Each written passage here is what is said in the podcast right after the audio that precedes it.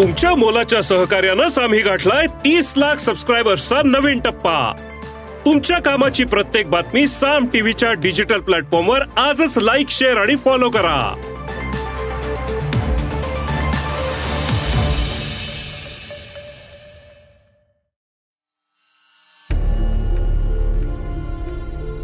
नमस्कार. मी प्रसाद देशमुख आणि आपण ऐकत आहात सरकार नामाचे विशेष पॉडकास्ट राजकारण. भारतातील राजकारणात मंडल आयोगाच्या शिफारशी लागू झाल्यानंतर एक वळण आलं होतं. मंडल आयोगाच्या शिफारशी दीर्घकाळ दुर्लक्षित राहिल्या होत्या. त्याचं कारण एकदा त्यानुसार आरक्षणाची सुरुवात झाली की अनेक नव्या मागण्या प्रश्न तयार होतील अशी धास्ती राज्यकर्त्यांना वाटत होती. मंडल आयोगाच्या शिफारशी इतर मागास म्हणून ओळखल्या जाणाऱ्या जात समूहांना आरक्षणाच्या परिघात आणण्यासाठीच्या होत्या. तो मागं पडलेल्यांना संधी देण्यात तत्व लागू करणारा सामाजिक न्याय मानला गेला. सरकारी नोकरी आणि शिक्षणातील संधी हा मंडल अंमलात आणण्याचा गाभ्याचा भाग होता. मात्र त्याचे दूरगामी राजकीय परिणाम झाले. राजकीय भान टोकदार बनलेले ओबीसीतील समूह सत्तेत निर्णय प्रक्रियेत वाटा घेऊ लागले. हा सारा बदल देशात प्रस्थापित असलेल्या व्यवस्थेला खास करून सत्ता रचनेला धक्का देणारा होता. तीन दशकं अनेक वळणं घेत सुरू असलेल्या या वाटचालीत न्यायाधीश रोहिणी आयोगाचा अहवाल आल्यानं आणखी एक लक्षणीय वळण आलंय. ते पुन्हा मंडल सारख्या उलतापालती घडवेल का? हा सामाजिक न्याय सर्व संबंधितांना पोहोचवण्या इतकाच राजकीय दृष्ट्या महत्त्वाचा प्रश्न आहे. मंडल आयोगानं संधी दिलेल्या ओबीसी समूहात उपवर्गीकरण करण्याचा मुद्दा रोहिणी आयोगासमोर होता. तब्बल सहा वर्ष आयोगाचं काम सुरू होतं. तर चौदा वेळा मुदतवाढ दिली गेली होती. यातून साकारलेला अहवाल राष्ट्रपतींकडे सादर केला गेलाय. आता केंद्र सरकार त्यावर काय भूमिका घेणार? यावर अहवालाचं त्यातील शिफारशीचं आणि त्यांच्या अंमलबजावणीतून येऊ घातलेल्या परिणामांचं भवितव्य अवलंबून आहे. देशात राजकारणाची चाल धर्माधारित मतांच्या ध्रुवीकरणाला महत्त्व देणारी की जात आधारित ध्रुवीकरणाला ते यावर ठरणार आहे.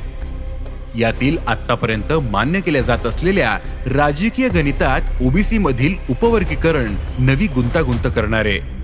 ज्या जातींपर्यंत आरक्षणाचा लाभ पुरेसा पोहोचला नाही किंवा पोहोचलेलाच नाही त्यांना हा वाटा कसा द्यायचा हा मुद्दा असलेल्यांना तो कसाही दिला तरी ज्यांना तो आतापर्यंत मिळत आला त्यांचा कमी होणार हे उघड.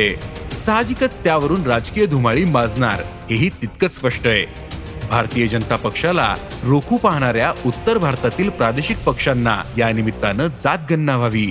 तशी ती झाली तर आपोआपच राजकारणांच्या माथ्यावर जात हा घटक येईल आणि तो भाजपला हव्या त्या ध्रुवीकरणाच्या विरोधात जाणार असल्यानं त्याचा लाभ होईल असं वाटतं. अशी गणना टाळण्याकडे भाजपचा कल आहे.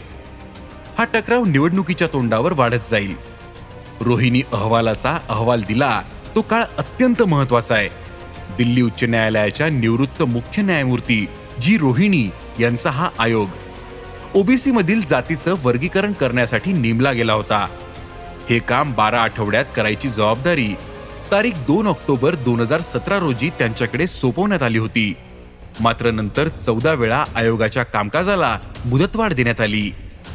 ओबीसी गटात समावेश असलेल्या सर्व जातींचा अभ्यास करावा. त्यात काही त्रुटी असतील तर त्या दुरुस्त कराव्यात. जातींची नावं त्यातून काही संभ्रम तयार होत असतील तर ते दूर करावेत. ओबीसी आरक्षणाच्या लाभात असमानता असेल तर त्याविषयीचा अभ्यास करावा. त्यावरून ओबीसींच्या शास्त्रशुद्ध उपवर्गीकरणासाठीचे निकष आणि कार्यपद्धती ठरवावी असं व्यापक काम या आयोगाकडे सोपवण्यात आलं होतं. यामधील सर्वात महत्त्वाचा मुद्दा आहे तो ओबीसी मधील आरक्षणाचे लाभ पोहोचण्यात त्रुटी आहेत काय हे पाहणं. काही विशिष्ट जात समूहांना हे लाभ अधिक प्रमाणात मिळतात. तर काही त्यापासून वंचित राहतात असा आक्षेप आरक्षणाच्या वाटचालीवर अनेकदा घेतला गेला. त्या पार्श्वभूमीवर आयोग काय सुचवणार याचं महत्त्व समजतं. कमी प्रतिनिधित्व मिळणाऱ्या जातींसाठी स्वतंत्र व्यवस्था करणं भारतात अगदीच नवं नाही. मंडल आयोग लागू झाल्यानंतर आरक्षणाचा परीघ अनेकदा बदलता राहिला आहे उपवर्गीकरणासाठीचा सर्वात लक्षणीय युक्तिवाद असतो तो आरक्षणाचा लाभ काही जातींना अजिबातच मिळाला नाही. तर काही जातींना तो सर्वाधिक मिळालाय. म्हणजेच आरक्षणाच्या चौकटीत येणाऱ्यांमध्येही अधिक मागास कोण असा हा मुद्दा आहे. त्या आधारावर काही राज्यात यापूर्वीच आरक्षणाचे गट पाडले गेलेत. आंध्र प्रदेश तामिळनाडू पश्चिम बंगाल झारखंड बिहार हरियाणा कर्नाटक तेलंगणा महाराष्ट्र जम्मू आणि काश्मीर तसंच पॉंडेचेरी या राज्यात असं वर्गीकरण अंमलात आणण्याचा राज्यांच्या स्तरावर प्रयत्न झालाय. या राज्यातील वर्गीकरणाचे आधारही रोहिणी आयोगानं तपासलेत. बिहार सारख्या राज्यात ओबीसी मधील वर्गीकरण दीर्घकाळ प्रचलित आहे. कर्पुरी ठाकूर यांच्या पुढाकारानं तिथं मागास घटकांना सवलती आणि त्याभोवती साकारणाऱ्या राजकारणाला आधार लाभला होता. त्याही आधी एकोणीसशे एक्कावन्नमध्ये बिहारच्या तत्कालीन मुख्यमंत्री कृष्णसिंह यांनी ईबीसी आणि ओबीसी अशी दोन जात समूहांची स्वतंत्र परिशिष्ट तयार केली होती. कर्पुरी ठाकूर यांच्या काळात मुंगरीलाल आयोगाच्या शिफारशीवरून ओबीसींचा अतिमागास आणि मागास अशा दोन गटात समावेश झाला. यातील अतिमागास गटात मुस्लिमातील अनेक घटकांचा समावेश होता. सन एकोणीसशे एकोणऐंशी मध्ये नेमलेल्या मंडल आयोगाचा अहवाल एकोणीसशे एकोणनव्वदमध्ये लागू झाला. आणि ओबीसींशी संबंधित राजकारण सत्तेच्या खेळातील एक आयुध बनून समोर आले. बिहारमध्येच लालू प्रसाद यादव यांनी त्याचा सर्वाधिक लाभ घेतला. लालू प्रसादांसोबतच त्यांच्या यादव समाजाची मतपेढी आणि मुस्लिम जनाधार होताच. त्याला त्यांनी अतिमागास समूहात मोठ्या प्रमाणात उमेदवारी देऊन नवे मतगठ्ठे जोडले. नितीश कुमार यांनी त्याही पुढे जाऊन पंचायत स्तरावर अतिमागासांसाठी स्वतंत्र कोटा निर्माण करून आरक्षणाभोवतीच्या राजकारणात आपलं बस्तान बसवलं. दलितांमध्येही वर्गीकरण करणारा पायंडा नितीश कुमार यांनी पाडला. याचा लाभ विकासात अत्यंत मागास असलेल्या मुशाहार सारख्या समूहांना झाला. पंजाबमध्येही वाल्मिकी आणि मजहबी शीख यांच्यासाठी पन्नास टक्के वाटा एकोणीसशे पंच्याहत्तरपासून लागू आहे.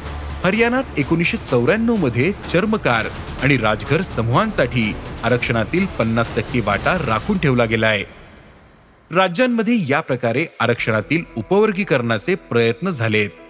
मात्र केंद्रीय स्तरावर मंडल आयोग लागू केल्यानंतर पहिल्यांदाच उपवर्गीकरणाचा मुद्दा पुढे आलाय. त्यासाठी मागणी किमान वीस वर्षांपासूनची आहे. रोहिणी आयोगाचा अहवाल सादर झाल्यानं आता यावर केंद्र सरकार कोणती भूमिका घेणार याला महत्त्व आहे. तफावत आणि विसंगती. केंद्र सरकार अर्थातच यातील राजकीय लाभहानीची गणित पाहूनच निर्णय घेईल. हे सारस प्रकरण अत्यंत संवेदनशील असल्यानं रोहिणी आयोगानं उपवर्गीकरण कसं सुचवलं याविषयी गोपनीयता पाळली जाते. ओबीसी मधील काही जाती राज्यनिहाय अधिक सशक्त आहेत त्यांचा राजकारणावर प्रभाव आहे. तसाच प्रशासनातही दबदबा आहे. याचा परिणाम म्हणून त्यांना आरक्षणातून मिळणाऱ्या लाभातील मोठा वाटा मिळतो. याचा परिणाम तुलनेत संख्या आणि अन्य सामर्थ्य कमी असलेल्या समूहांना अल्प वाटा मिळतो. यातील तफावत दूर करण्याचा मार्ग शोधणं हा रोहिणी आयोगाचा उद्देश. मात्र त्यात कसाही मार्ग शोधला तरी काही समूहांचा वाटा कमी होईल काहींचा वाढेल. याचं प्रमुख कारण आरक्षणाचं वाटप कसंही केलं तरी एकूण आरक्षणासाठी पन्नास टक्क्यांची मर्यादा ओलांडता येणार नाही हे सर्वोच्च न्यायालयानं अनेक प्रकरणात स्पष्ट केलंय. त्या पलीकडची सर्व आरक्षण रद्दही करण्यात आली आहेत. अपवाद केंद्रानं लागू केलेल्या आर्थिकदृष्ट्या मागासांसाठीच्या आरक्षणाचा. ते सामाजिक मागासलेपणाच्या आधारावर नसल्यानं पन्नास टक्क्यांच्या मर्यादेतून वाचलंय. रोहिणी आयोगासमोरचं काम मात्र स्पष्टपणे ओबीसी साठींचं असल्यानं केंद्रीय स्तरावर ओबीसी समूहांना असलेल्या सत्तावीस टक्के आरक्षणातच फेरवाटपाचा मुद्दा उरतो. यात ओबीसीमध्ये तीन किंवा चार उपगट करावेत. ते करण्यासाठी शैक्षणिक प्रगती आणि शासकीय नोकऱ्यांमधील प्रमाण याचा आधार घ्यावा. त्यातून या समूहांच्या नोकऱ्यातील प्रमाणानुसार गट करावेत आणि त्या गटांना अस्तित्वात असलेल्या आरक्षणातील वाटा द्यावा. अशी कार्यपद्धती स्वीकारली असल्याचं सांगितलं जातं. सन दोन हजार चौदा ते दोन हजार अठरा मधील अभ्यासानुसार ओबीसीमधील केवळ एक टक्का जात समूहांना केंद्रीय नोकऱ्या आणि शैक्षणिक संस्थांमधील आरक्षित जागांपैकी पन्नास टक्के वाटा मिळाला होता. केंद्रीय यादीत समाविष्ट असलेल्या दोन हजार सहाशे तेहतीस ओबीसी जातींमधील नऊशे अडतीस उपजातींना आरक्षणाचा लाभच मिळत नसल्याचंही समोर आलं होतं. अन्य नऊशे चौऱ्याण्णव उपजातींच्या वाट्याला केवळ दोन पॉइंट अडुसष्ट टक्के वाटा आला होता. केंद्रीय यादीत केवळ दहा जात नोंदीत असलेल्या जाती उपजातींना आरक्षणातील चोवीस पॉइंट पंच्याण्णव टक्के वाटा मिळाल्याचंही या अभ्यासात समोर आलं होतं. असं होऊ शकतं अशी भीती मंडल आयोगाचे एक सदस्य एल आर नाईक यांनी व्यक्त केली होती. इंटरमिडिएट बॅकवर्ड क्लास आणि डिप्रेस बॅकवर्ड क्लास अशी आरक्षणाची रचना असावी. अशी कल्पना त्यांनी मांडली होती.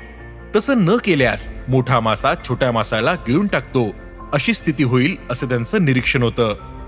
या स्थितीत आरक्षणाचा लाभ न्यायरीतीनं सर्वांपर्यंत पोहोचावा अशी व्यवस्था करणं आवश्यक आहे. मात्र ते आव्हानहीये एका अर्थानं मंडलोत्तर अनुभवानंतर मंडल दुरुस्त करण्याचा प्रयत्न रोहिणी आयोगाच्या माध्यमातून होतोय. ही दुरुस्ती आरक्षणाच्या रचनेवर परिणाम घडवू शकते. तसंच राजकारणातील स्पर्धेवरही. उपवर्गीकरणाचा जमेल तितका लाभ उठवण्याची रणनीती भाजप आखेल यात शंका नाही. भाजपनं दोन हजार चौदा आणि दोन हजार एकोणीसमध्ये मिळवलेल्या यशात हिंदुत्वाच्या आवरणाखाली जातीय समीकरणं एकत्र आणण्याचा वाटा होता. तसंच खास करून उत्तर प्रदेश आणि बिहारमध्ये यादवेतर इतर मागासांना आणि जाटवेतर दलित समूहांना जोडण्यात भाजपला आलेलं यश या दोन्ही राज्यातील प्रादेशिक पक्षांना शह देणार होतं. देशातील आघाडी पर्व रोखताना हे नवसमीकरण भाजपला उपयोगाचं ठरलं. आरक्षणाचा अधिक लाभ मिळालेल्या जातीपलीकडच्या समूहांना आकांक्षा दाखवण्याचं हे राजकारण आहे. आता ते उपवर्गीकरणाच्या माध्यमातून अधिक ठोसपणे घडवण्याचा प्रयत्न जरूर होऊ शकतो. मात्र विविध राज्यातील जातगणित इतकी सरळही नाहीत. त्यामुळे अधिक लाभ मिळणाऱ्या जातींमध्ये नाराजी तयार होऊन त्या विरोधात त्या विरोधात एकवटल्या तर उपवर्गीकरणातून लाभाचं गणित बिघडू शकतं. निवडणुकीच्या तोंडावर याचं महत्त्व आहे ते नवी जात समीकरण यातून साकारतील काय या प्रश्नातून तयार होणार. सन दोन हजार चोवीसच्या निवडणुकीत दोन हजार चोवीस पूर्वीच्या स्पर्धेची पुनरावृत्ती करायची हा विरोधी पक्षांचा मनसुबा दिसतो. यासाठी राजकीय स्पर्धेतील मतविभागणीचा आधार धर्माकडून जातीकडे जाणं हा पक्षांसाठी गरजेचा आहे. तसं होताना निरनिराळ्या प्रदेशात अशी जात समीकरणं बनवू शकणारे नेते प्रभावी ठरू शकतात. आणि पुन्हा एकदा देशाचं राजकारण अशा बलदंड नेत्याच्या आणि त्यांच्या पक्षांच्या एकवटण्यातून साकारणाऱ्या आघाड्यांकडे नेता येऊ शकतं. ओबीसीचं उपवर्गीकरण या प्रयत्नांना शह देऊ शकेल का? हा लक्षणीय मुद्दा असेल. त्यासाठी नव्या उपवर्गीकरणात कुणाचा लाभ घटणार आणि ते समूह किती ताकदीनं आपला वाटा कायम ठेवण्यासाठी उतरणार हे महत्वाचं. आतापर्यंतच्या उपलब्ध अभ्यासात जातीची संख्या आणि मिळालेले आरक्षणाचे लाभ यावर प्रकाश पडलाय. सामाजिक न्यायाच्या हिशेबात त्यावर आधारित आरक्षणाच्या फेरवाटपाचं समर्थन केलं जाईल. मात्र राजकारणात संख्या हाच महत्त्वाचा निकष बनतो. जातीची संख्या आणि त्या त्या जातीची लोकसंख्या यातील फरक इथं मोलाचा बनतो. ओबीसीच्या जातगणनेची अनेक विरोधी पक्षांची मागणी आणि तिच्याकडे केंद्र करत असलेले दुर्लक्ष याचं इंगित यातून लक्षात येईल. मंडल आयोगानं एकोणीसशे एकतीसमध्ये शेवटची जी जातगणना झाली त्यामधील आकडेवारीच्या आधारे देशात बावन्न टक्के ओबीसी आहेत. त्यासाठी सत्तावीस टक्के आरक्षण द्यावं असं धोरण सुचवलं. जे सध्या लागू आहे. मात्र मंडल आयोगाला चार दशकं झाली आणि शेवटच्या जातगणनेला नव्वद वर्ष झाली.